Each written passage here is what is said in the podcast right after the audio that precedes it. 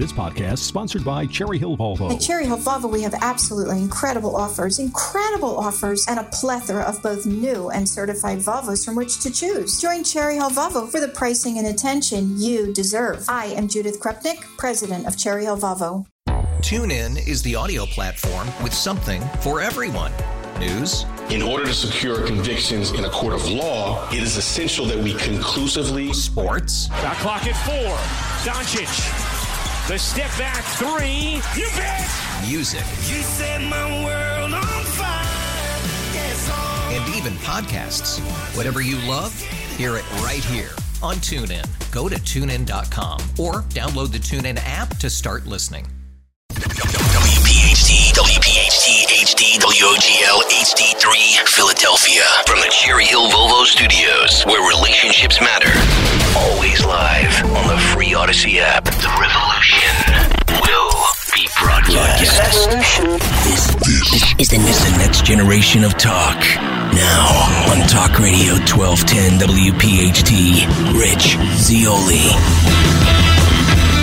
The uh, scramble is on to avoid a government shutdown. Elon Musk went to the border, and uh, Dianne Feinstein finally kicked the bucket. Welcome back to the show. Glad you're here today. 855 839 1210 on Twitter at Rich Zeoli. It's Friday. We made it.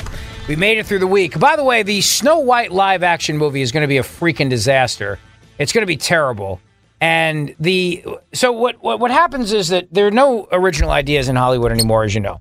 So they take things that used to be successful or that were successful, and they say, "All right, what's we're going to redo them." They did this with The Little Mermaid; it was a flop. They did this with Mulan; it was a flop. They do these things now. They're doing it with Snow White, but it's going to be a disaster. I'm telling you right now, it's going to be an absolute disaster in the making because it's going to be about as woke as you could possibly imagine. The remake is going to star a woman named Rachel Zegler as Snow White. Now, she has stressed that the cartoon is completely unacceptable by today's standards, and her version will correct the original's issues. She said it's extremely dated when it comes to the ideas of women being in roles of power and what a woman is fit for, she said. And uh, she's also brownwashing a traditionally European character who is basically known for having fair skin. That was known by Lauren Chen, who's fairly certain that with an attitude like that, the movie is going to be a huge box office flop.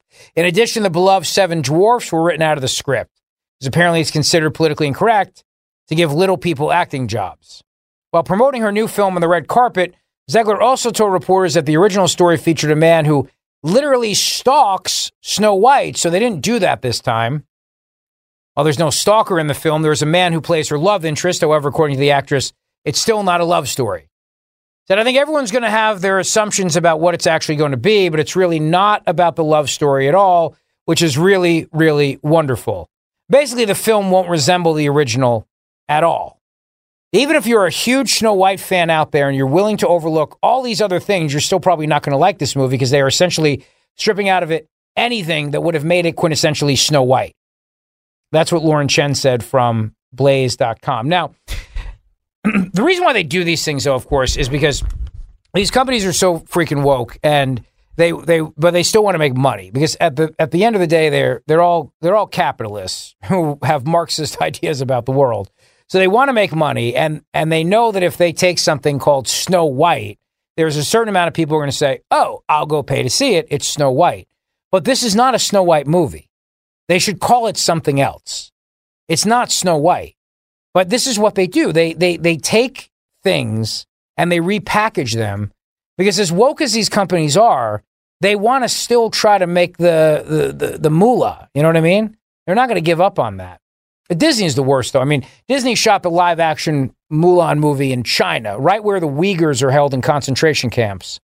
The Uyghurs are oppressed, of course, in China, the Muslim minority in China. Disney is the absolute worst, and they're losing a lot of money. And I think that if you want to understand wokeism and woke, the concept of it, just look right there. Just look right there. Snow White star slams as she continues bashing the original in another resurfaced video that came out. The Daily Wire had this story that came out. Uh, in the video that resurfaced on Twitter, the 22 year old actress said, I mean, you know, the original cartoon came out in 1937, and very evidently so.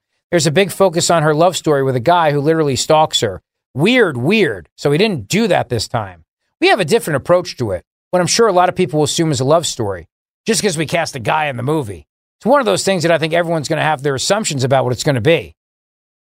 Disney is trying a really interesting marketing strategy by saying that the original movie is terrible and this is a remake of a movie and the actress hates it. The actress hates the character and the actress hates the movie. I mean, think about that. The, the, the one who's playing Snow White hates Snow White. So it's actually not the story of Snow White. There's no Prince Charming. That would be too rapey. You know what I mean? You can't, you can't have that. So it's just awful, is basically what it's going to be. And she calls the prince a creepy stalker. so there, there, you know, there, there you go. Uh, here's a couple clips of Rachel Zegler dumping on the original Snow White movie. Take a listen. You said you were bringing a modern edge to it on stage. What do you mean by that? I just mean that it's no longer 1937, and we absolutely wrote a Snow White that is not going to be yeah. saved by the prince. She's not going to be saved by the prince, and she's not going to be dreaming about true love. She's dreaming about becoming the leader she knows she can be. The leader. the leader that her late father told her that she could be if she was fearless, fair, brave, and true. And so it's just a really incredible story for I think young people everywhere to see themselves in. Snow White is running for president. I'm launching my campaign. And- All right. And here's another one of her trashing Snow White in the movie. I mean, you know, the, the original cartoon came out in 1937, and very evidently so. um, there's a big focus on her love story um, with a guy who literally stalks her. yeah. weird, weird. Super weird. So we didn't do that this time. Weird. So no, so no prince or a different kind of prince? We have a different approach to what I'm sure a lot of people will assume is a love story just because, like, we cast a guy in the movie, Andrew Burnap, great dude. Um, it's uh, it's one of those things that I think everyone's going to have their assumptions about what it's actually going to be, but uh, it's really not about the love story at all, which is really, really wonderful. And whether or not she finds love along the way is anybody's guess until 2024. Um, all of Andrew's scenes could get cut. Who knows? It's Hollywood, baby. It's Hollywood, baby. Maybe there won't even be a guy in it at all. That Andrew Burnap guy is great, but also we might cut all of his yeah. scenes. Great dude, but we might make sure that he ends up on the cutting room floor. Also, screw him. and of course, you know, there are people in this world who are not particularly tall, and I don't mean like me. I mean there are people who are who are. Um, I, I believe the correct nomenclature is a little person. Maybe it's a dwarf. I forget. They keep changing it. But regardless, and they they'd like they're actors and they'd like jobs, you know, and so this would be a good opportunity for them, but they can't do that because Disney doesn't want to do that. So Disney said, you know, uh, screw you, uh, little people, go keep waiting tables in Hollywood. We're not going to give you acting parts anymore. It's just, you know, I mean, come, come on. All right, uh, that guy Andrew, what's his face? Good dude. By the way, screw him. He's not going to even be in the movie. You know what? Snow White, we're making her a lesbian. In fact, the dwarfs are going to be all lesbians. It's going to be an all lesbian movie. I think I saw that movie once. Was there a pillow fight scene too? There might have been. I'm just saying. That one would do better at the box office. That one already did well at the box office. Snow White and the Seven Slaves. It was a totally different movie. Wait, one of the one of the dwarves in the film is a woman now, correct? Probably. Uh, yeah, I think it's it's like six guys still, and They should have uh, tall people identify as dwarfs for the purposes of it. Well, who are the original dwarfs? What were their names? Sneezy, Grumpy, Daffy. I don't think that um, was one. No, the, the Donald. That's Trump. Mickey, Goofy. Seven dwarfs. Dopey, Here we go. I think. was- Oh, you got him. I got him right here. The seven dwarfs. Let's see. Uh, Doc, Grumpy, Happy, Sleepy, Bashful, Sneezy, and Dopey. Well, the problem is you can't. A lot of these names are politically incorrect. Like Doc, you can't say Doc anymore. You know what I mean? I guess that's Dr. Joe Biden. So it's Doc actually has an education doctorate. Grumpy, you can't say that. Grumpy is just a disenfranchised person because of capitalism. Uh, Grumpy's very upset with the capitalist largesse of the kingdom. Happy is on drugs. Happy's on drugs. Happy's on antidepressants. Huge, huge antidepressants. Big Pharma loves Happy. Speaking of big pharma, Sneezy didn't get his COVID shot. Sneezy did not that get a. COVID shot. Right. Sneezy wears a mask in the entire movie. Sneezy wears a KN95 in the entire movie. Uh, Sleepy is, uh, it, it's really unfair because he has narcolepsy. and so he keeps snorting Adderall the entire time. Bashville, bashful, bashful. He's embarrassed. He's uh, he's a little bit shy. So that's bashful is just what we call. I think I think he got canceled now, so he's watching what he's saying nowadays. Yeah, probably. Yeah. And then dopey, which is anyone who pays money to see this movie. if you go see this movie, you are dopey. All right, you are dopey. Congratulations, Sneezy. Stand six feet away. Sneezy, is that KN95 properly fitted? And I think Fauci comes in the movie and he's like, All right, dwarfs, we're all going to boost you now. Come over here, Sneezy. We're going to do the COVID flu uh, booster. I love the idea that Sneezy has to socially distance throughout the film. throughout the entire time, right? And then it turns out that the evil the evil queen is like an anti-vaxxer or something, and like comes out and it- the mask comes off. It's Robert F. Kennedy Jr. Like kill him. China will love this movie. China will love this movie. Fauci's going to show the dwarfs. He's like, "Come on, boys, let's go eat some bat." All right. Well, listen, I'm gonna I'm gonna go on a limb here and say that this movie is going to be a giant flop.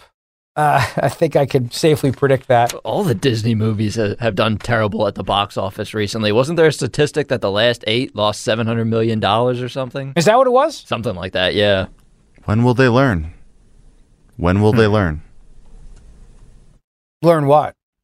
Not to make crap. Yeah, everything they they just put out quantity, quantity over quality. Just get it out there. Everyone wants to see it. When in reality, there's no demand for it. Let's see. Disney movies flop. Let's see. Disney movies flop. The four flops of 2023 that cost Disney $1 billion. Right? Remember they tried to blame it on DeSantis? The four flops of 2023 that cost Disney $1 billion. I actually really enjoy this because I love the schadenfreude of this. Disney has revealed that it spent $965 million on four of its most high profile streaming and film flops this year. Disney has been in a cost cutting drive since its chief executive, Bob Iger, returned to the helm of the company in November of last year. Three months later, he told investors that the studio needs to reduce costs on everything that we make because while we're extremely proud of what's on the screen, it's gotten to a point where it's extraordinarily expensive. It is no exaggeration. Budgets of movies and streaming shows are usually confidential as studios combine the cost of them in their overall expenses and don't itemize how much they spent on each one. As we have reported extensively, productions made in the UK are an exception, blah, blah, blah. Disney right now, here are the four flops that killed them, uh, according to Forbes. Let me go down to it here. The Little Mermaid, that was a huge flop. They spent a total of $265 million. They were behind production, but then the ultimately it wound up being, I think, close to 300 million, huge flop. Uh, the Indiana Jones movie, huge flop. That also was a big flop. Secret Invasion was a terrible show. That was a big flop. And uh, and then they had something called Strange World. That was also a huge flop for Disney. So there you go. I mean, you know, they're they're they're they're wasting a lot of people's money, and you're wasting your money if you give it to Disney. Uh, 855 839 1210. Elon Musk visited the United States southern border. He had a lot to say. He went down there and talked to Sheriff Randy Brown and Representative Tony Gonzalez. Here's Elon down the border, cut five. Um, well, and just just uh, again, just assume that the you know this is uh, this is really just for the, the general public, and so we want to just frame the situation because not everyone knows like the magnitude and you know like is this uh, normal or is, is it like so so just if you could just frame the situation for the general public, that know, would be helpful. What what what what terrifies me the most is we're seeing historic numbers, historic 11,000 people coming over daily for the past week. Uh, here in Eagle Pass alone, 2,500 people, over 5,000 people in, in detention. But what worries me the most is this. In, in many cases feels normal. The part that doesn't make it out on some of the news stuff is there is a golf course. We're literally standing in, in front of a golf course and you have people playing golf as if it is normal. To the right, you have people that are coming over illegally. I mean, it is it is upside down. And and like Elon said earlier, I mean, I believe in, in legal immigration. I think uh, legal immigration is important. And what happens is when you grant people that have come over illegally these different opportunities, you completely undermine Okay, the legal but system. I, I think you know, like the stuff we were talking about in the car, the Yeah. magnitude of the situation, magnitude of it, yeah. So it's like, like uh, um, the, the fact that we are seeing all-time highs in Yes. illegal process, uh, pro- pro- it, that and, and that, that that ramp is increasing. Yes. So th- th- these are really important points because the public isn't isn't. I think it's not, it's not necessarily clear to the public.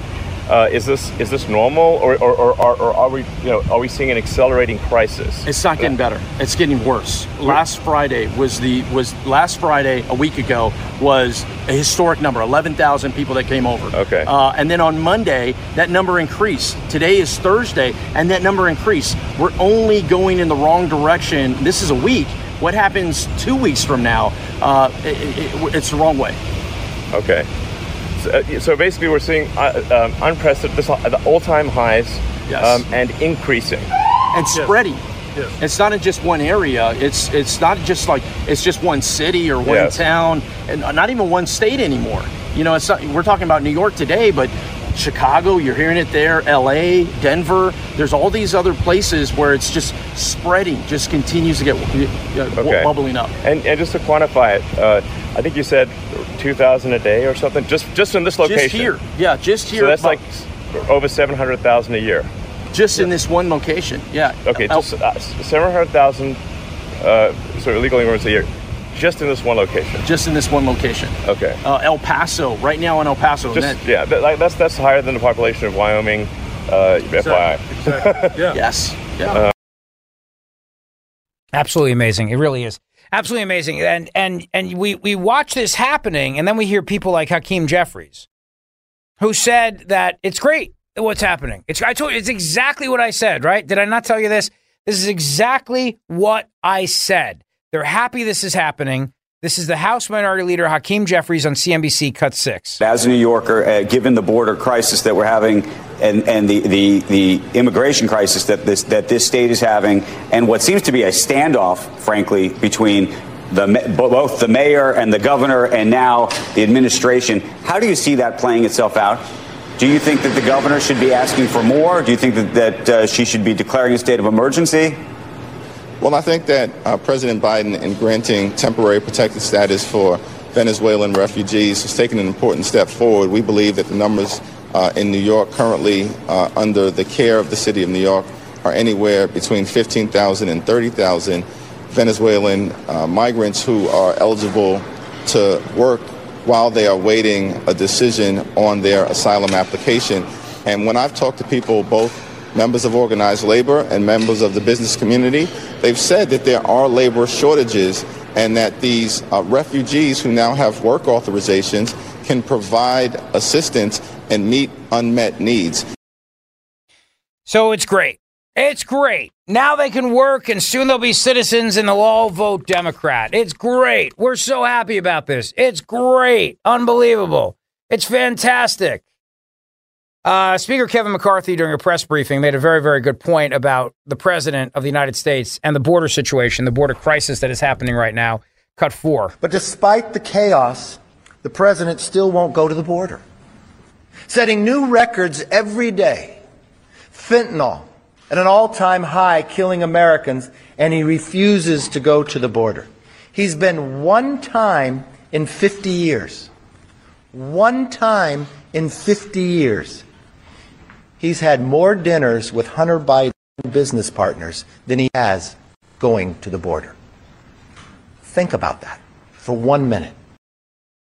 Just think about that. He's exactly right. 855 839 1210 on Twitter at Rich Zeoli if you would like to uh, weigh in today.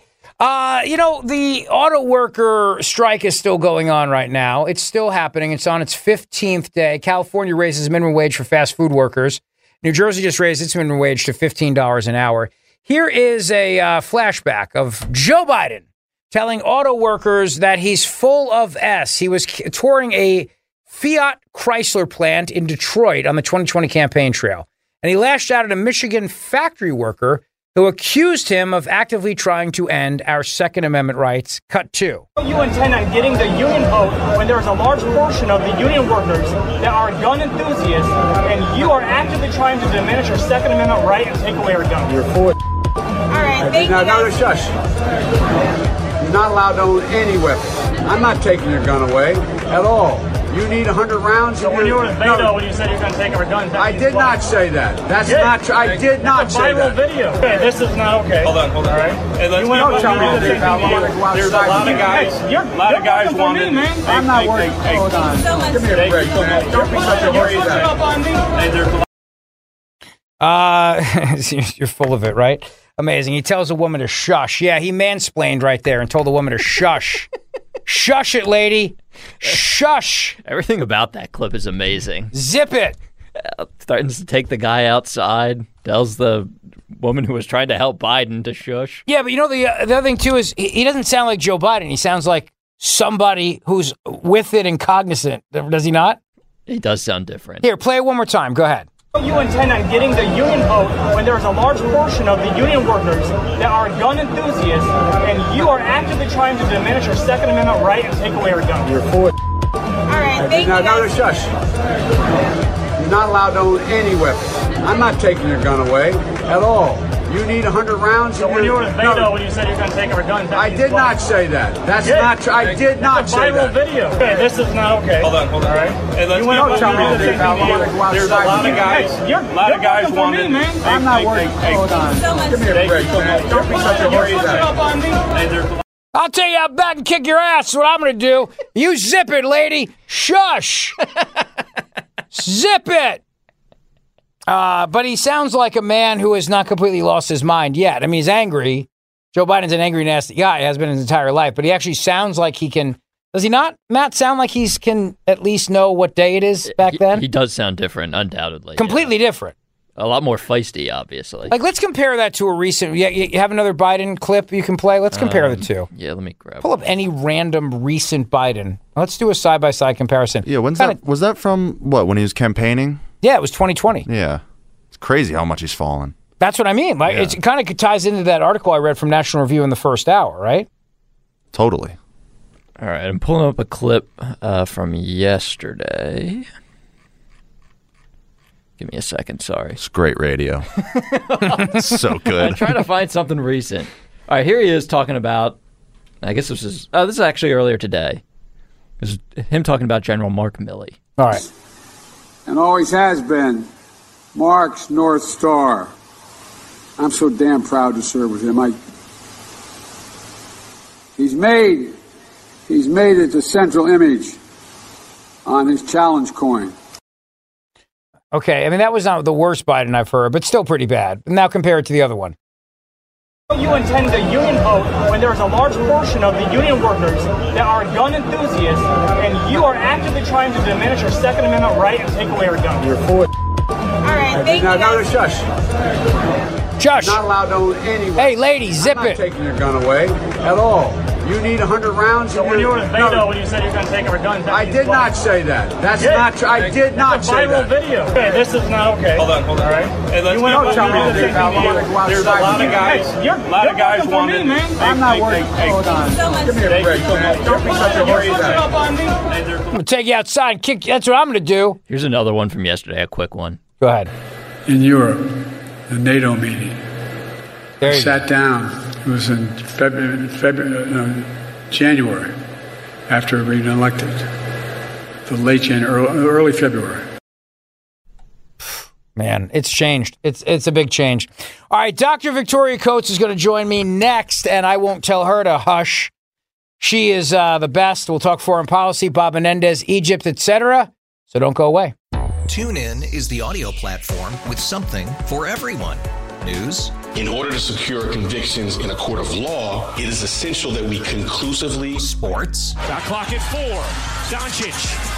The step back three. You bet. music, You set my world on fire. Yes, and even podcasts. Whatever you love, hear it right here on TuneIn. Go to tunein.com or download the TuneIn app to start listening. We really need new phones. T-Mobile will cover the cost of four amazing new iPhone 15s, and each line is only $25 a month. New iPhone 15s? Only at T-Mobile get four iPhone 15s on us and four lines for 25 bucks per line per month with eligible trade-in when you switch. Minimum of four lines for $25 per line per month with auto pay discount using debit or bank account. $5 more per line without auto pay, plus taxes and fees. Phone fee at 24 monthly bill credits for all well qualified customers. Contact us before canceling account to continue bill credits or credit stop and balance on required finance agreement due. $35 per line connection charge apply. Ctmobile.com. After the end of a good fight, you deserve an ice cold reward. Modelo is the mark of a fighter. You've earned this rich golden lager with a crisp, refreshing taste. Because you know the bigger the fight, the better the reward.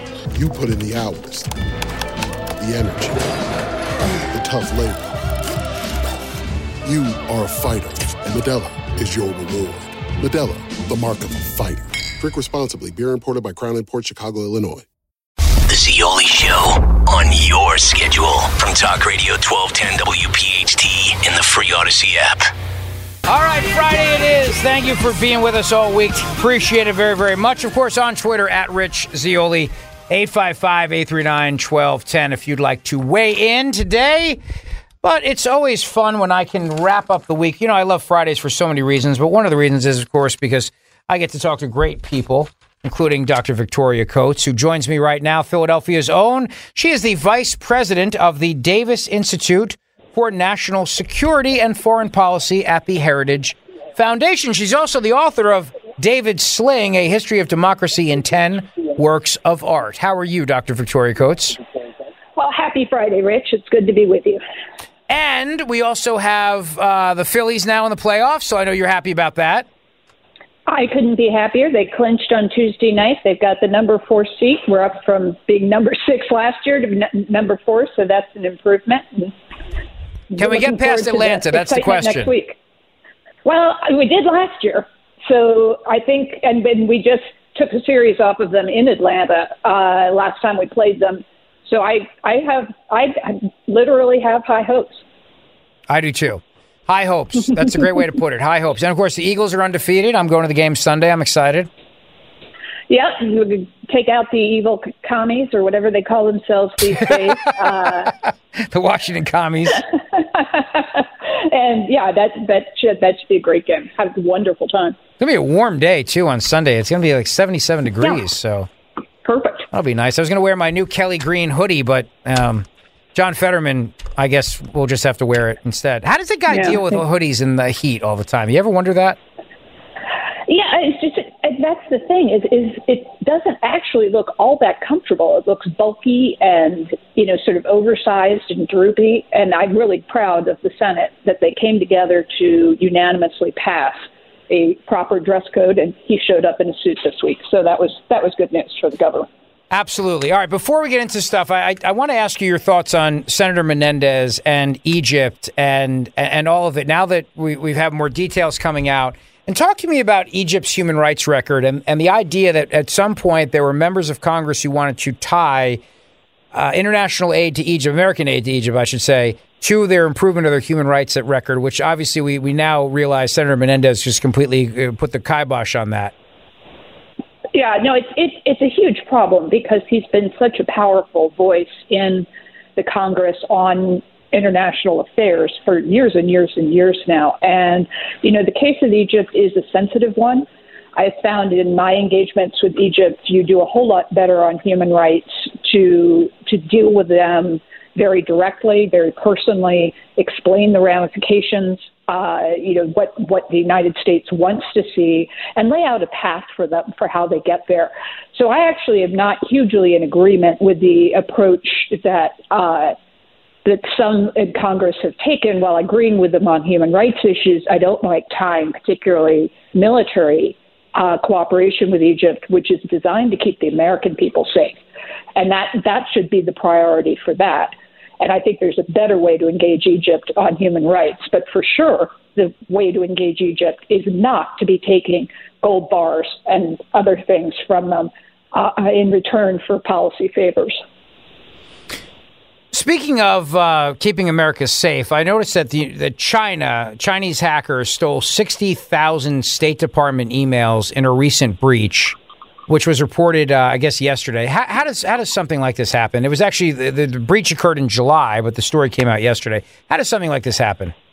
It, it's just outrageous, and bear in mind this happens all the time. They hacked the Commerce Department, including the Secretary of Commerce, the week before she went to Beijing, and she went anyway. And she says she raised it with them, but how do we know? And you know, Tony Blinken, the Secretary of State, put out this fulsome statement today praising China on their national day and and on behalf of the American people. I was thinking that's not on my behalf. I'm not happy about the fact that the Chinese people have to live under a communist dictatorship. You know, I don't want to work with them on climate change and all the other things. He, oh, and public health he listed in this statement. When when they've just hacked his entire department, it's it's just outrageous, and it just shows how fundamentally unserious this administration is in confronting China. It, yeah, and and I have to wonder too whether Joe Biden is compromised by China. That's why I'm glad they're starting the impeachment inquiry because I've, I have a lot of questions about China and in terms of what they have on this president because it seems like he's letting them run roughshod. But there's a story that U.S. China talks are gaining momentum and that there may be a, a summit with uh, Xi Jinping and Joe Biden. What what would that summit encompass? What would that look like? You think? Oh, it would be a public relations uh, exercise for the People's Republic of China. They would just, you know, take every opportunity to make Xi look strong and make Biden look weak, which is unfortunately pretty easy to do these days. And they would string the administration along on, particularly on climate, where the administration has to get a deal with them to even consider making their what I consider to be completely unrealistic climate go- goals that would do that. The notion that you'd talk to them about public health after the pandemic, you know, should seem laughable, but I'm sure they'll try. Uh, but it's it's a terrible idea. You can't deal with the PRC in good faith. They they will simply do what they think is best for them, uh, and and none of none of this you know touted progress uh, that the administration will claim is real, and all it does is you know, undermine the security of the American people.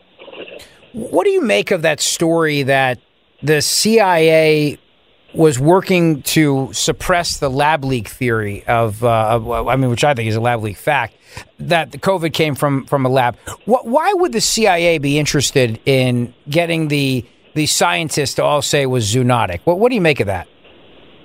That that is the CIA, which is part of obviously the federal government, responding to the directives from the White House. Uh, the the president has something called the President's Intelligence Committee, uh, which takes the president's intelligence priorities and then sends it out to the IC, including the CIA. IC being an intelligence community because it's not just the CIA; it's defense and there's elements in energy all over the government, and those priorities go to all of those those different intelligence collecting bodies. So this is what they had been told to do. And at Heritage, we've just uh, stood up a bipartisan, which is interesting, a bipartisan commission to study the origins of COVID and the ramifications of it, uh, both how you know China has harmed materially harmed the world, but then also how the Biden administration's response has materially harmed America through this kind of disinformation through all of the Faucian policies that did so much damage to our kids. So, uh, former DNI uh, Director of National Intelligence John Ratcliffe is chairing that. We expect to have a big report out in January. And, you know, the fact that, you know, Heidi Heitkamp, a Democrat senator, agreed to join, for example, suggests there's some hope uh, that at least the occasional Democrat will pay attention to this problem. Yeah, uh, good. I'm, I'm, I'm glad to hear that. Dr. Victoria Coates is with me today, of course, and uh, we talk about foreign policy because she is an expert in this. She's a former national security advisor and the vice president of the Davis Institute for National Security and Foreign Policy at the Heritage Foundation. Uh, the auto worker strike that's going on. I find it fascinating that the electric vehicle issue is not a bigger part of the conversation here because obviously these EVs and and and, and watching the Republican debate the other night, I actually thought on this issue, Doug Burgum actually had the best answer when he said China is destroying the world with their mining for these precious uh, you know precious minerals for these batteries, and these EVs are going to put American workers out of jobs. Why why is it that the EV conversation is not coming up more in this uh, auto strike? You think? Well, I think it is under you know amongst people who who are who are reasonable. I was with Governor Burgum out in Oklahoma City earlier this week for Harold Hamm's uh, Energy Security Summit, which was a, a fascinating event. And this came up a number of times in that context that the kind of forced march to electric vehicles that we are we are experiencing under this administration is completely distorting and potentially destroying one of our great domestic industries, which is the automotive industry. And you know the costs of these things that are the the uh, major producers are having to subsidize are extraordinary. So if somebody wants to go buy, you know, a normal good old, you know, F-150 pickup truck, uh, you are paying an additional somewhere between five and fifteen thousand dollars for that truck because of the subsidies for the EVs that Ford has to provide to make them even remotely affordable. And, you know, the next play here from China, and we can see this coming a mile away, is they will want to flood both Europe and the United States with cheap EVs that they will subsidize to corner the market and make us dependent on them. And I'm sure the Biden administration will welcome this, you know, sort of death blow to to American auto producers because they want the cheap EVs on the on the streets. Oh, that's not good. I mean, that's that's a terrible situation. And I, I think about that when you hear Pete Buttigieg say, "Well, either China's going to do it or we're going to do it." I mean, China's doing it, and and and that's the problem here. China is doing it, and I don't think the the idea of saying, "Well, then well, the United States of America has to beat China at this game," is the logical conclusion to that to that situation. Uh, but but this administration is so hell bent on on this EV mandate, where you got states who are literally making the, the, the, gas combustion engine illegal and saying everybody has to drive an EV. I mean, they are interfering in the marketplace in a big way in this. And so the automakers now are, are being forced to respond to that and invest in all this R&D. And of course, China looks at that and says, yeah, let's take advantage of this market that the government of the United States and, and some of these blue states here are, are creating here. No, absolutely. And it, it's it's completely artificial. As I said, it's distorting to the market, but it's also going to be destructive. Bear in mind, the EVs are extremely heavy.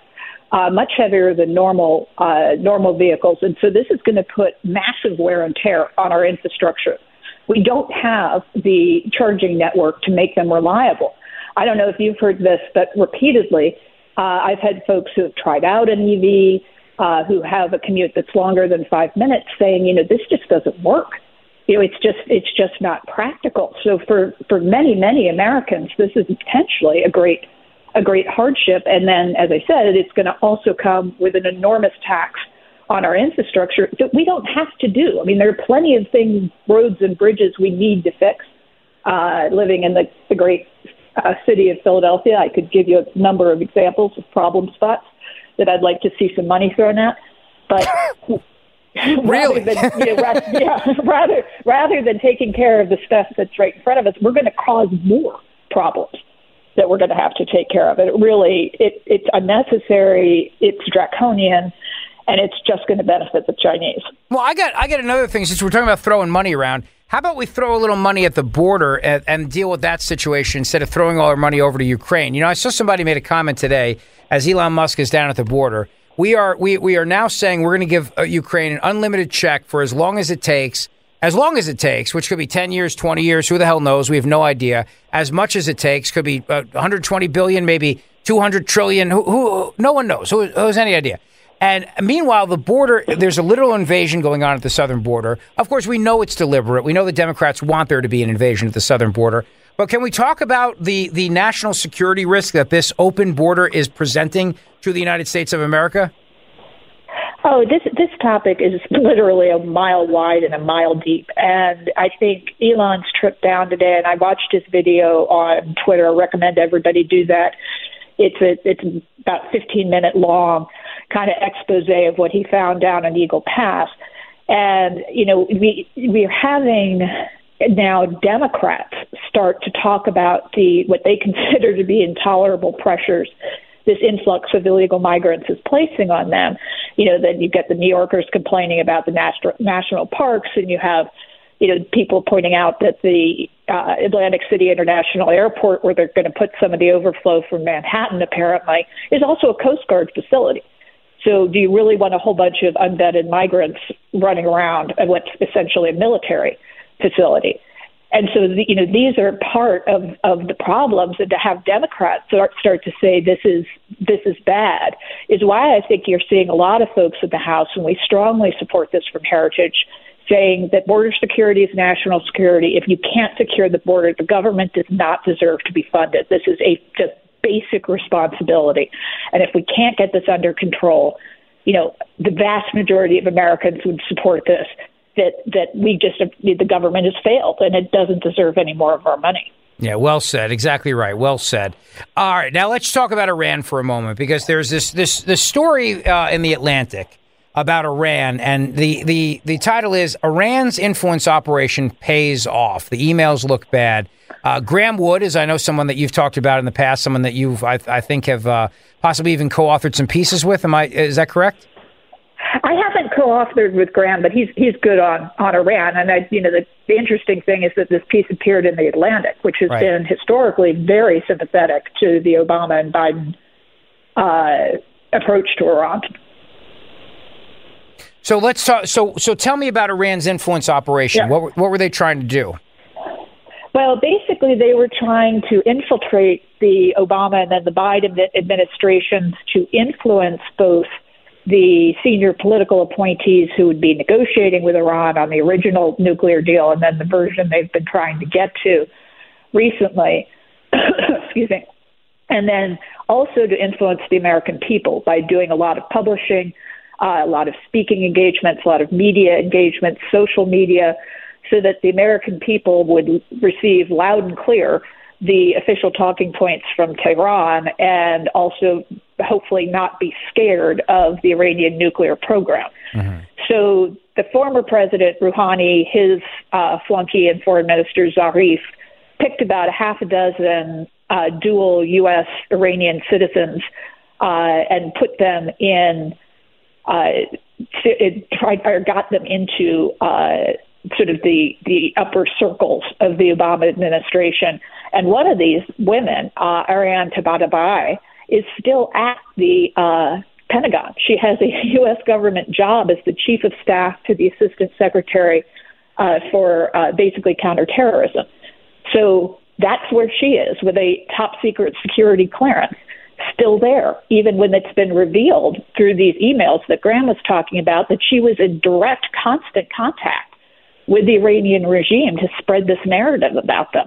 It's it's crazy. So Congress is going to have to take it up.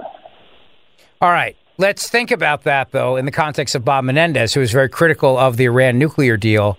Do you think? I mean, I know that Menendez is a crook. I don't. I don't doubt that. But do you do you think the timing of all these investigations against Menendez is this is like a giant coincidence because he was critical of the Iran nuclear deal. Then he was critical of the the six billion dollar ransom payment too, which was not a ransom, of course. We just unfroze money and got people in exchange for it. So definitely not a ransom. Uh, I mean, the timing of that is is particularly rich, is it not? No, it is. And I think with Menendez, both this and then what's rumored in Washington, and maybe we'll be talking about this next week, is that Biden wants to do a massive uh, relaxation of sanctions on Venezuela and Cuba and get closer to those uh, sort of socialist and communist regimes, and that Menendez was poised to be extremely critical of that as well. And, you know, as a Hispanic senator, would have had a very powerful voice there. So I think I think certainly Menendez gave them all the evidence that they needed, and but being the Biden administration, they're not just going to follow that you know that trail to its logical conclusion, they're going to hang on to that to use it as a blackmail tool potentially when it when it suits them. They don't care about the rule of law; they just care about implementing their extremist policies. Well, listen, Doc, it's always a pleasure. I appreciate your time. I really do. And uh, before I let you go, one more question on energy, if I could. The gas uh-huh. prices are going up again. The Saudis are playing their little games. OPEC's playing their little games here. And uh, in the midst of all this that's happening, the Biden administration, of course, you know, canceled those drilling lease permits up in ANWR. Uh, and, and the Biden administration also is making it very, very difficult uh, for anyone in this country right now who uh, has a business where they sell oil to make a living because the Justice Department is now going after them for various different things, including lying about climate change. You know, California's going after them for this. I mean, at what point does everybody realize this administration is purposely hell bent on destroying American energy independence, and they don't seem to care if that drives up gas prices to five bucks a gallon because it, it, it's just not something that they worry about. They they want to get this done while that old codger's in the White House. And hey, listen, if it means he loses, he loses. At least they got to get it done now. Well, and, and that's the thing is is is they they view energy prices as a domestic political issue. They don't see this as you know a, a, an issue of supply and demand. They don't see it as a national security issue. That you you want all Americans to be plentifully supplied with you know the most efficient, the most clean, and the most you know plentiful energy possible, and that that is very doable for us in 2023. But they don't care about any about any of that. They just don't want their policies, which are raising gas prices, to be blamed on them at the ballot box. So that's why they do things like, you know, start this whole thing that, you know, the Saudis are the problem because they're not producing enough. The Saudis would turn around to us and say, you're the problem. You're not producing enough. If you want to produce more, produce more. You know, your policies are the equivalent of our cutting production. And, you know, this is why they're using the Strategic Petroleum Reserve as the strategic political reserve, as Mike Pompeo put it the other day, basically as a, as a kind of political piggy bank that they could try to show that they're doing something to lower prices when it's convenient. So it, it really is, you know, outrageous and it's unnecessary. And you know, one of the things I heard, for example, was when Prime Minister Modi was here of India over the summer, he actually asked Biden for more exports of natural gas to India so they could convert their coal electricity plants to natural gas. And Biden said, no, we're not going to produce anymore. We don't have enough. We can't commit to a major export to a good ally India who wants to buy American products. That would be huge for Pennsylvania. Uh, you know, that kind of additional demand, whether we export it directly to India or not, if they start becoming a major importer of natural gas, that demand would come to Pennsylvania. And President said no. Said no. Yeah, we're not going to do it. Because he cares about winning Pennsylvania?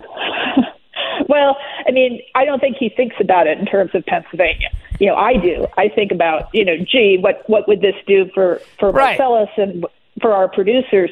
All he thinks about is, I hate natural gas. I don't want to produce natural gas. I don't care if we have it, and I don't care if the Indians want it. All right, I said last question, but real last question. Uh, Tupac, are you surprised that uh, Tupac is actually dead? Well, I guess a little bit. You know, this this was the bombshell news of this of this morning. Uh, you know, it's a little bit like Ted Cruz being the Zodiac killer. Uh, that- you never know when these things are going to crop up. Uh, but but yeah, hopefully that mystery has been has been put to bed once and for all. Dr. Victoria Coates, have a wonderful weekend. Thank you, my friend. I appreciate you joining us. Of course, anytime. Take care, Rich. The Rich Zeoli Show on Talk Radio 1210 WPHT. All right, so uh, more to talk about, and the five o'clock hour, Dr. Wilfred Reilly is going to stop by. So uh, there you go. I'm just looking up the definition of the word extort to obtain by force, threats, or other unfair means. Uh, I keep thinking about that in the context of the Biden crime family, the extortion that potentially now our enemies might be using against the president of the United States of America. So there you go. Uh, it's the reason why the House of Representatives needs to continue with this impeachment inquiry. I'm glad they've started down this road, and I hope that we get some real results out of it. Uh, uh, let me share with you uh, a, uh, a clip here that I wanted to play. Since we since we just talked about electric cars with Dr. Victoria Coates, it's very appropriate to play Little Pete Buttigieg, the Transportation Secretary, cut number three. And the Inflation Reduction Act provided so much money for green energy. Did the administration sell out these union jobs in order to build electric cars in America? Well, the opposite is true. Uh, we want to make sure that the electric car, the new technologies, are built in America, just like the old technologies. If a new technology is coming, right, which it is with EVs, And China has built an advantage, which President Trump allowed to happen because he didn't do much to promote American made and union made EVs. Uh, now we're in a situation where uh, you can't just trap people in the old technology. I'm sorry, but like the, the idea that America is going to compete and win in the 21st century by clinging to 20th century technology, uh, that's a, a, recipe for those jobs to disappear. And I know exactly what that can do uh, because I grew up in the industrial Midwest surrounded by the, the literal carcasses of the factories of companies that couldn't innovate fast enough. Uh, sometimes when, when I'm hearing this dialogue and this debate uh, last week when I was testifying in Congress, hearing a lot about EVs. I feel like it's 2005 and I'm meeting people from the Rotary Phone Society.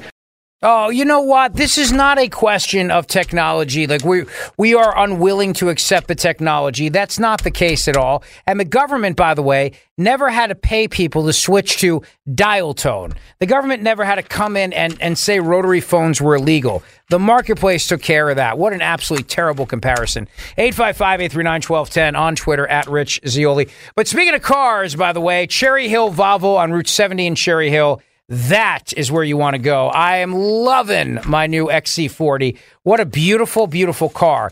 It's like a frost gray, and it's it's it's it's not silver, but it's not gray. It's it's just a very very cool color. And the XC40 is super fast, and it's got a ton of room, ton of cargo room, and also it looks beautiful. Now, how about this? $2,500 in cash bonuses when you lease or purchase the new XC40 or XC90 from Cherry Hill Volvo with Volvo financing. And if you're a Costco member, you save even more. Purchase a certified 2020, 2021, or 2022 XC40, XC60, or XC90 and receive an additional $1,500 off. Just as important as the best pricing is the highest quality service. And on that, no one can match Cherry Hill Volvo. They always work hard to provide the exceptional luxury experience you deserve. It's why I chose and continue to choose Cherry Hill Volvo. I love my Volvo and you will too. Cherry Hill Volvo is the most accessible Volvo dealer to Philadelphia and South Jersey, right across the bridge. Judith, Yosef, and the entire team look forward to meeting you. Cherry Hill Volvo is where relationships really do matter, and they do matter. So please go see them today, right on Route 70 in Cherry Hill. And if you want to do the same lease program that I'm in, Care by Volvo at Cherry Hill Volvo, every five months, you can drive a new Volvo just like I do. I spent five months with that S60 and I loved it. It was the Batmobile. I was cruising, I loved it, but I wanted to go back and do an SUV. Maybe in five months, I want to go back to a sedan. Who knows? That's the beauty of Care by Volvo. One low price includes your payments, prepaid schedule maintenance, insurance, t- insurance, yes, tire and wheel care, 15,000 miles annually, and so much more.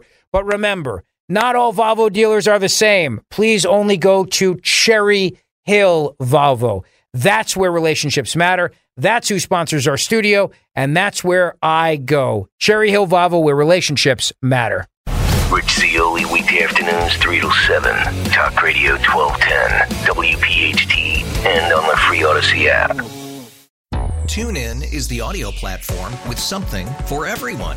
News. In order to secure convictions in a court of law, it is essential that we conclusively. Sports. Got clock at four. Doncic. The step back three. You bet. Music. You set my world on fire. Yes. And even podcasts. Whatever you love, hear it right here on TuneIn. Go to tunein.com or download the TuneIn app to start listening. Audacy celebrates Father's Day, brought to you by T Mobile. You can count on T Mobile to help you stay connected on America's largest 5G network. Oh, oh. Protect your vehicle's engine with a full synthetic oil change and save with Mobil One at O'Reilly Auto Parts. Purchase five quarts of Mobil One full synthetic motor oil and receive a $10 O'Reilly gift card after rebate. See store for details. With your Mobil One purchase, you'll also receive two times points during O Rewards Bonus Points Month at O'Reilly Auto Parts. Oh, oh, oh, O'Reilly. Auto Parts.